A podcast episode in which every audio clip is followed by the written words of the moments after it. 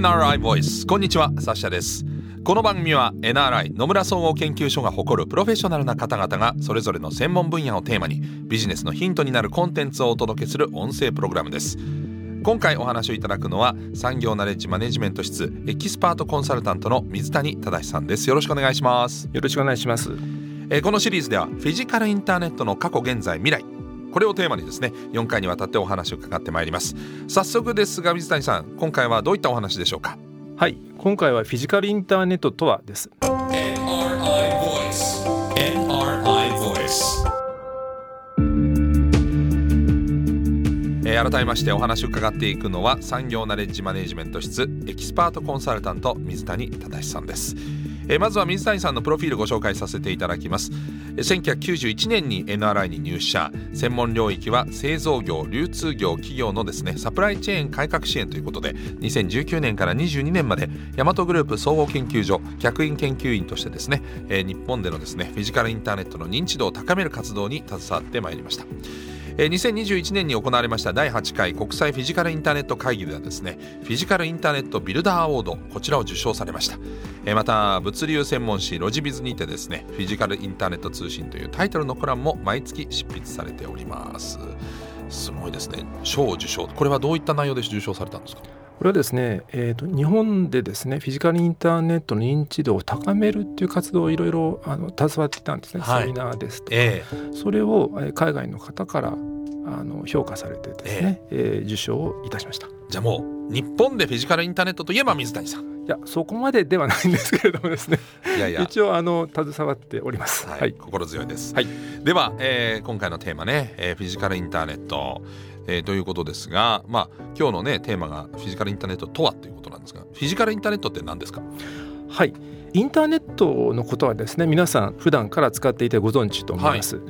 えーフィジカルインターネットのことを話すとき、えー普段使っているインターネットのことをですねあえてデジタルインターネット。ああ区別するためにとねそうです、はいい。ははい。と呼びます。えでそのデジタルインターネットのパケット通信の仕組みをですねええ。デジタルではない物の動き、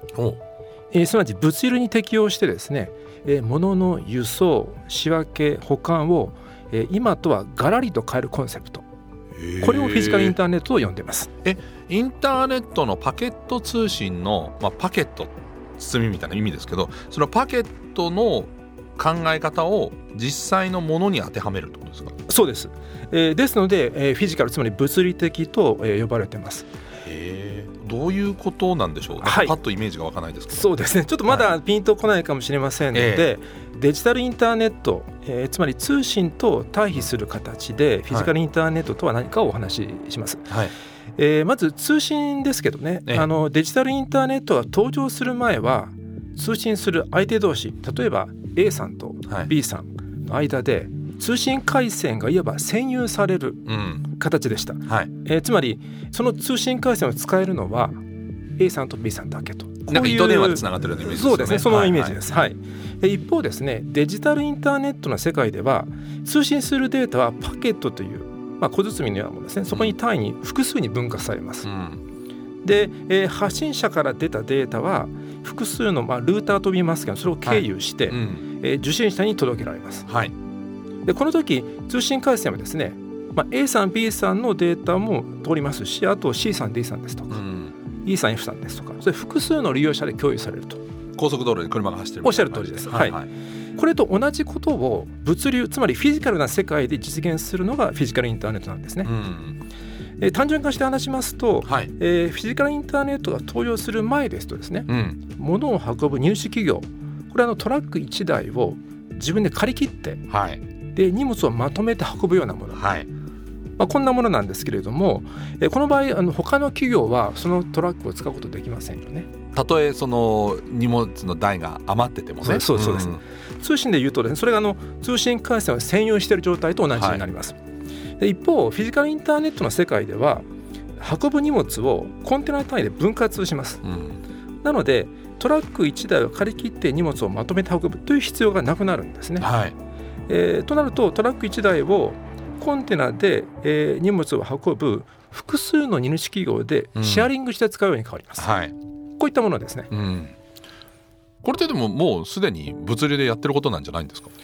似てるものでいうと共同輸送というのが似てるかもしれませんが、ちょっとそこに違うところが違うところがある。あります。そうなんですね。はい、はい、ちょっと言いますとですね。あの今日本でも世界でもそうなんですけども共同輸送というのは行われています、はい。えー、ですがそれはあのいわゆるクローズド、はい。えー、参加する企業があらかじめ決まっていてうん。で物を運ぶ区間も決められています。はいはい。なのでたまたま今日ですねトラックの荷台に隙間ができたから、えー、その隙間を荷主業が誰でも使えるっていうものにはなっていません。ああなるほど。僕がいきなりじゃあ湾岸地域に置いてあるコンテナのところに行ってこれちょっと中国まで送ってよってわけにいかないですよ、ね、そういうことなんですね。えー、でつまり自由度がそれほどあるわけではないんですね。えー、でこれに対して、えー、フィジカルインターネットはクローズドではなくて、うん、オープンな形の共同輸送。これをしているものなんですね。へで、えーと、物流ではなくて通信の世界をですね話をしますとデジタルインターネットでデータを送る時ですけれども、はい、データを送る人っていうのはあのデータがですねどの経路を通るかっていうことを意識する必要は全くなくてそうですね。え全然もう気にしもしませんよね。例えば日本からアメリカにメールを送るときにこれが太平洋を通ってアメリカに行ってんのか衛星を通ってアメリカに行ってんのかなんならえっと、ユーラシア大陸で大西洋を越えていってるのかって全然考えないですよね。そうなんですよ、ええ、つまりデータは空いている経路に通って、まあ、浮き手に届くとこういう形になってますよね。はいはい、えつまり経路はあらかじめ固定されたものではなくて、うん、その時の、えーまあ、データの需要とですね、はい、通信のキャパシティこのバランスに応じて変われるとこういうものなんですね。はい、これと同じことを物を動かす世界で実現しようと狙っているのがフィジカルインターネットです。なるほど水谷さんこのフィジカルインターネットという言葉を知ったりとかあの興味を持つきっかけになったのは、えー、いつどんな時だったんですか、はいえー、今から5年前、はい。えー、2018年のことなんですけれども、はい、えアメリカのアトランタに行ったんですね。えーで目的は物流のロボットやソフトウェアの展示会がありまして、え。えー、その情報収集のためでした、はい、アトランタ滞在している間にですね暇な時間ができたので、うん、展示会場の近くにあるジョージア工科大学に足を伸ばしたんですね、えー、でなんでジョージア工科大学に行ったかと、はいえー、言いますと実はこの大学オペレーションズリサーチの領域でえー、トップクラスにあるんですね。そうなんですそうなんです。えっ、ー、と US ニュースっていうメディアがあるんですけれども、ええ、その大学院ランキングで32年間連続して1位なんです。すごいですね。すごいです。権威なんですね。じゃあね、もう本当にこの分野の。そうなんです。なので、まあどんなところなのかなということと、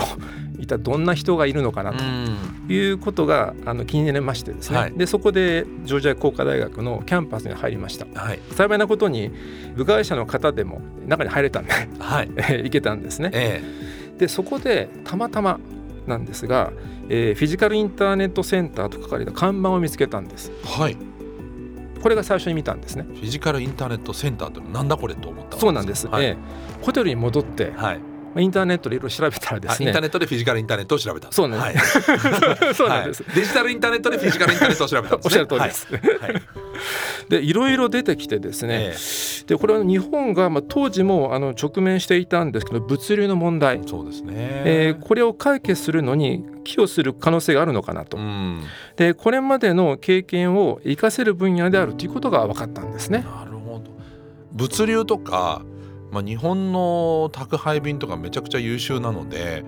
なんかあの学ぶことがアメリカにあるのかと思うとちょっと意外なところもあるんですけどそのどんなことに生かせるというふうにこれ感じたんですか、はい、そうですね。私の今までこの就職をしてからですねあのいろんなあのプロジェクトに携わってきたんですけれども、はい、それのほとんどにですね、うん。えー、と関係がしてるかなというふうに受け止めてます。はい、ちょっとまあ経歴をお話ししますとですね、はい、NRI に入社した当初は交通物流の調査研究に携わってい。ました。はい、え。えー、まあ、大学で、えー、土木工学を学んだこともあったので、はい、えー、まあ、道路鉄道空港港湾など、えー、社会基盤施設といいますか、うん、インフラストラクチャーがですね、対象でした。ええ。でその後アメリカに留学をしましてですねロジスティクスとオペレーションズリサーチを学びました、はい、ちょっと専門的な用語になりますけれども組み合わせ最適化というんですが、ええ、例えばなるべく少ない人数の運転手で、うん、えー、配達の時間指定を守りつつ、はい、物を運ぶ経路を決めるような問題、うん、どうやって配ったら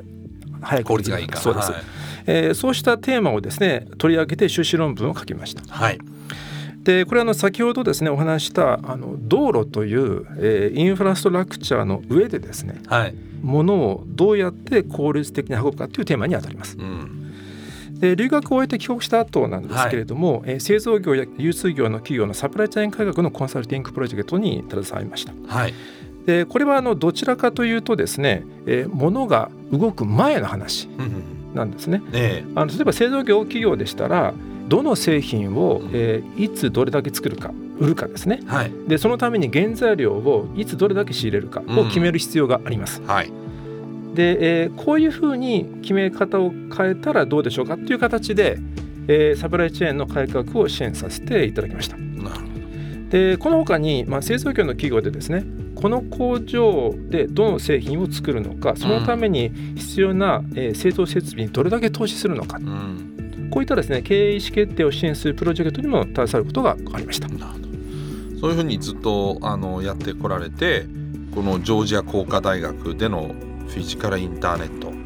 この出会いっていうのがもうドンピシャハマったんですか？そうですね本当にマッチしてました。えあのコネクティング・ザ・ドッツっていう言葉ありますけれども、はい、あのフィジカルインターネットに着目してですね、ええ。ー過去を振り返るとうん。過去の経験が全てがですねつながりがあるような、まあ、気がしましてですね、でそれを、まあ、ひょっとして活かせるんじゃないかというふうに思いました。はいでたまたまあの訪れたジョージア工科大学でですね、えーフィジカルインターネットに遭遇したというのが想定外の収穫でした。そうですねあのフィジカルインターネットっていうのはもちろんあの水谷さんこうやって日本での、えー広がりをですねまあ第一人者としてやってらっしゃるわけですけど世界的に見ると注目はされてるんでしょうか？そうです。やっぱりこの持続可能性を高めるためのですね、うん。有効な手段の一つとして注目されていると思います。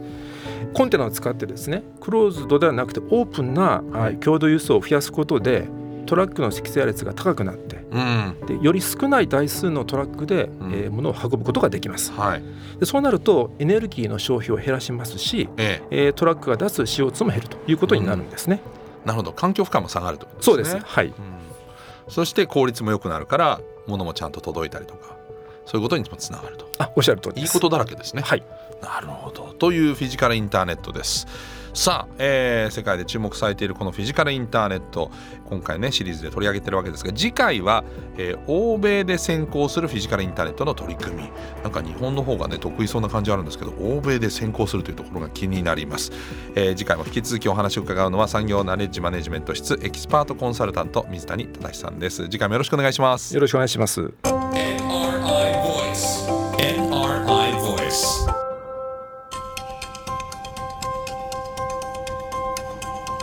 NRI Voice この番組は Apple や Google などのポッドキャストのほか NRI のウェブサイト内からもお聞きいただけます。NRI Voice で検索してチェックしてください。引き続きフィジカルインターネットの過去現在未来をテーマにお話を伺います。ナビゲーターはサシャでした。